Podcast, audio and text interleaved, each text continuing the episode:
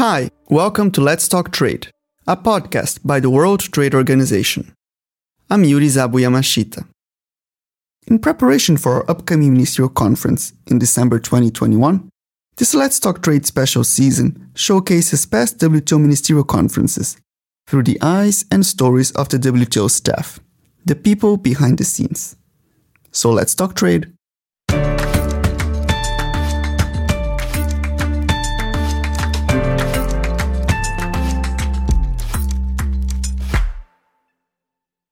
Today's episode On the Road to Reform.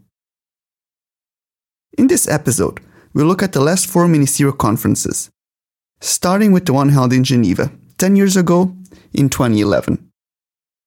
My name is Stefania Bernabé. Uh, I am a counselor in the Council and TNC division, which is the division that deals with the General Council of the WTO, the Trade Negotiations Committee, and at the times when the ministerial conferences take place, also with the ministerial conference. I actually joined the WTO only a few months before a ministerial conference uh, in 2001, but I only started really working closely uh, on ministerial conferences many years later in 2009 with MC7.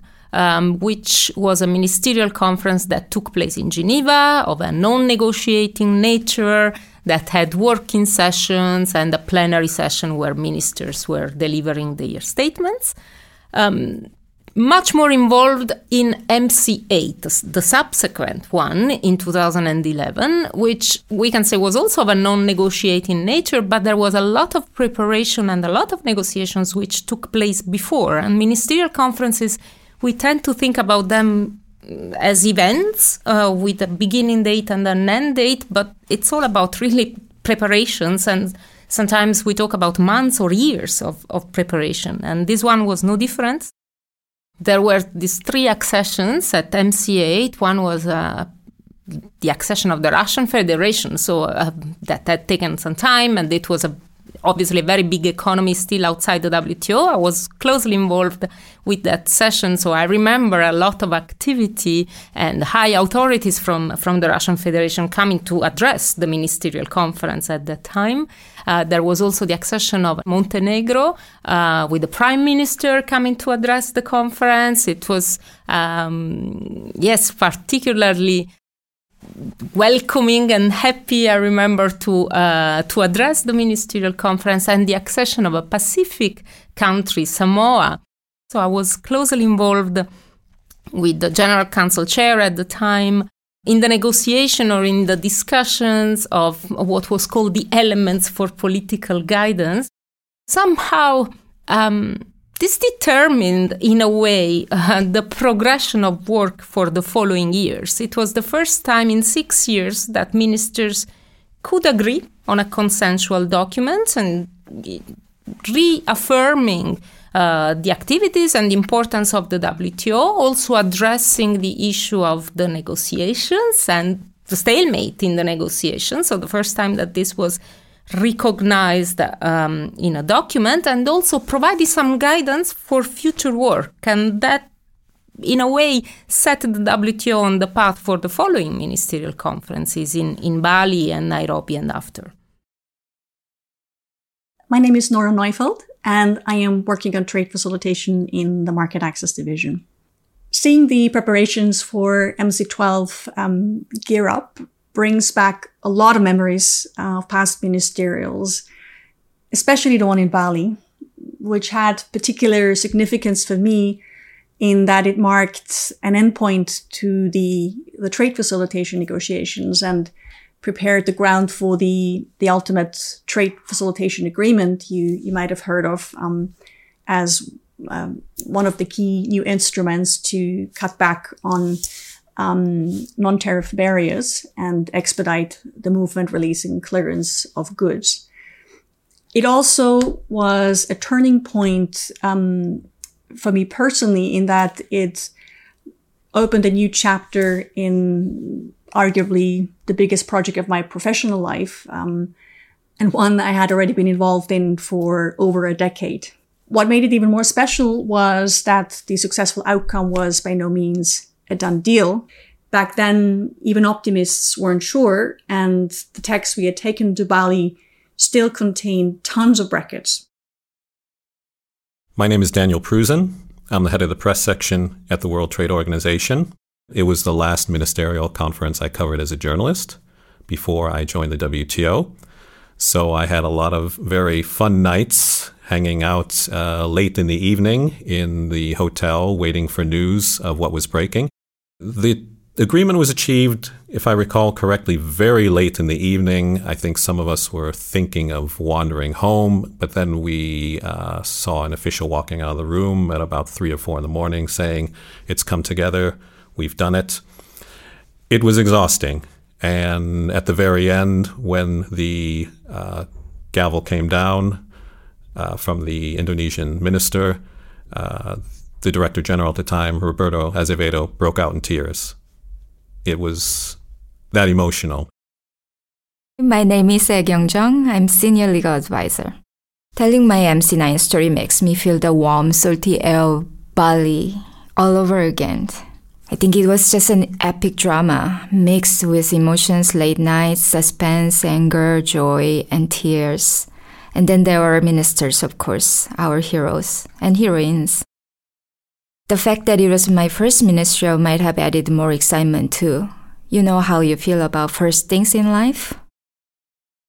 I worked for many years as a dispute settlement lawyer before Bali, which means that I was just chained to my desk all the time without any exciting action as such.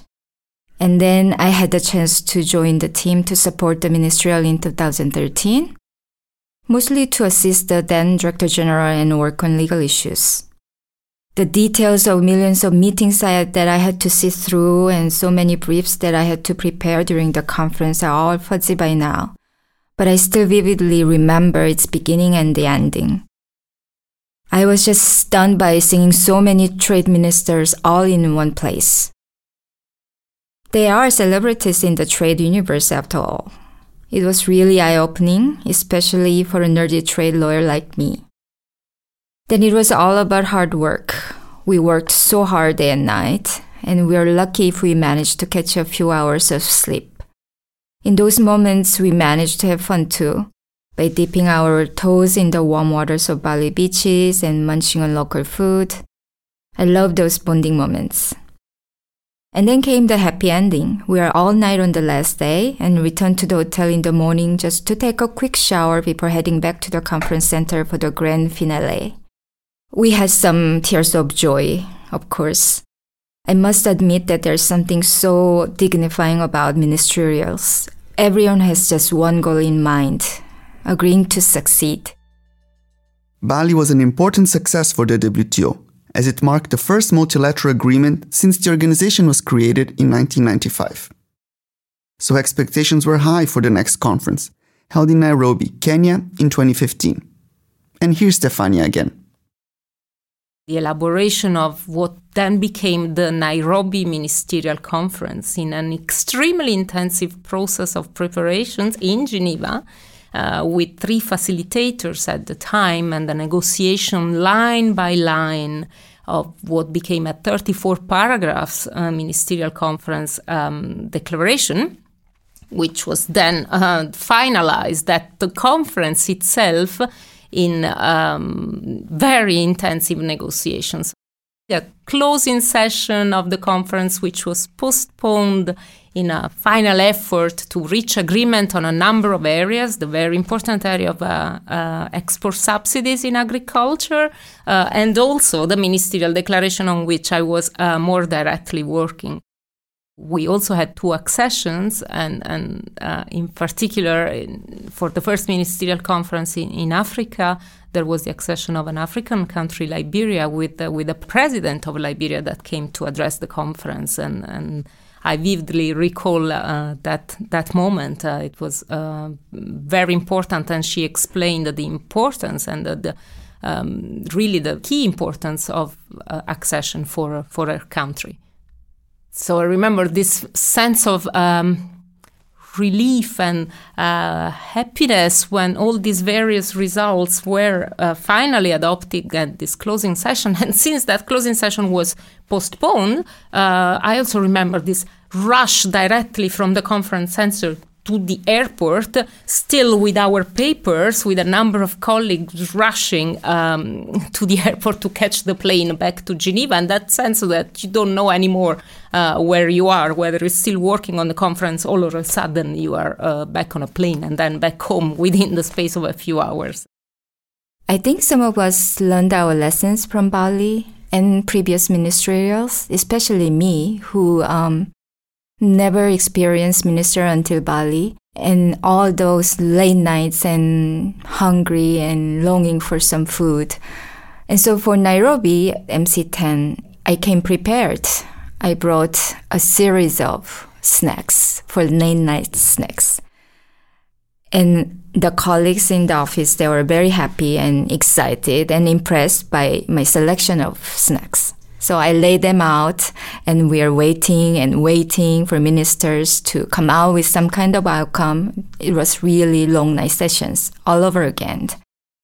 But then finally, when we were munching on our snacks, uh, and our office was very close to where ministers were discussing small groups, big groups, and they would stop by in our office and then would steal some of our food. we are laughing about it, but we were so happy to share our food as long as they can finish the negotiations. So I think we contributed in many different ways. Next up was Buenos Aires, Argentina in 2017. This is the last time that the WTO held a ministerial conference.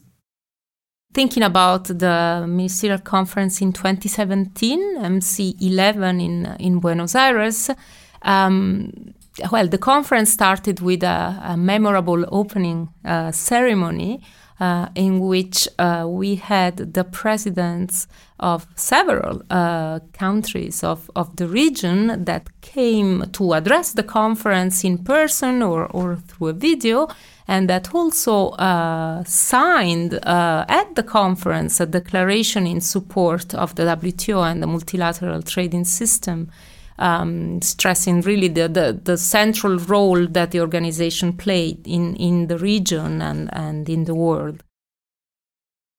MC11 was a conference where several mm, different and sometimes difficult conversations took place, uh, which in a way uh, also set the path for, for the WTO. Some of these conversations are still taking place in in several WTO councils and committees, regular bodies. Um, for me, it was a conference of uh, very intensive activity uh, at the side of these sometimes difficult conversations. And uh, I remember in, in, the closing ceremony um, of the conference, at the end of the closing ceremony, uh, one of the delegates uh, from a WTO member that we knew because we had worked very closely together, coming to me and said, ah, uh, this is a moment of transformation for the organization. That's how you have to look at it. And and um, yeah, that that stayed with me. I think it's uh, it's the most vivid memory that that uh, I have of that conference. These four last ministerial conferences made their own mark in the history of the WTO. To help illustrate that, let's hear from someone who's at the heart of these conferences. Uh, my name is Vitor do Prado. I'm the director of Council and Trade Negotiations Committee Division in the WTO Secretariat. I'd like to tell the story of a sequence of ministerials starting with MC8 in 2011 in Geneva and what I see as a continuum between what happened then and what is happening now. And there has been a search for flexibilization since MC8 uh, on a step by step manner. At MC8, ministers adopted a document called the Elements for Political Guidance, in which they promise to explore different negotiation negotiating approaches and advanced negotiations where progress can be achieved. That means they're getting rid of the single undertaking, this principle by which nothing is agreed until everything is agreed. So, flexibilizing that principle, which leads the way to the adoption of the trade facilitation agreement at Bali two years later in um, 2013. That's MC9. So, what ministers did at MC8 becomes the reality at MC9 with the trade facilitation agreement, which is an agreement that basically foresees um, the harmonization of customs procedures by all uh, members. It also has an interesting feature that developing countries are only uh, asked to undertake commitments to the extent that they receive um, technical assistance to do so. It's a very important agreement. And as its name says, it's a trade facilitation. It facilitates uh, trade. And that was super important uh, at Bali in 2013. The same flexibilization trend takes place later on at MC10 in uh, Nairobi. Um, that's in 2015, where um, another agreement was um, uh, issued by members on the elimination of agricultural export subsidies. And ministers then displayed their disagreement regarding the Doha round, or at least the framework of the Doha round. They agreed on the Doha issues, but they disagree on the whole of the framework of the Doha mandates. Um, some members reaffirm those mandates, and some members say, no, we don't want that. We don't want to follow the mandate of Doha. We agree to negotiate on those issues, like agriculture, for example, but or fishery subsidies, but we don't want to follow that same uh, mandate. And sure enough, in 2017, there is a further flexibilization at Buenos Aires, um, that's MC11, where groups of ministers decide to issue statements jointly. They're called the Joint Initiative Statements or Joint Statement Initiatives, JSIs. Uh, there's one on e commerce, one on investment facilitation, one on micro, small, and medium enterprises. And the flexibilization here is that these are not multilateral initiatives, but rather groups of members that want to advance work together, but not in full multilateral mode. And now is the time for Geneva, and it's cold and fresh air from our lake.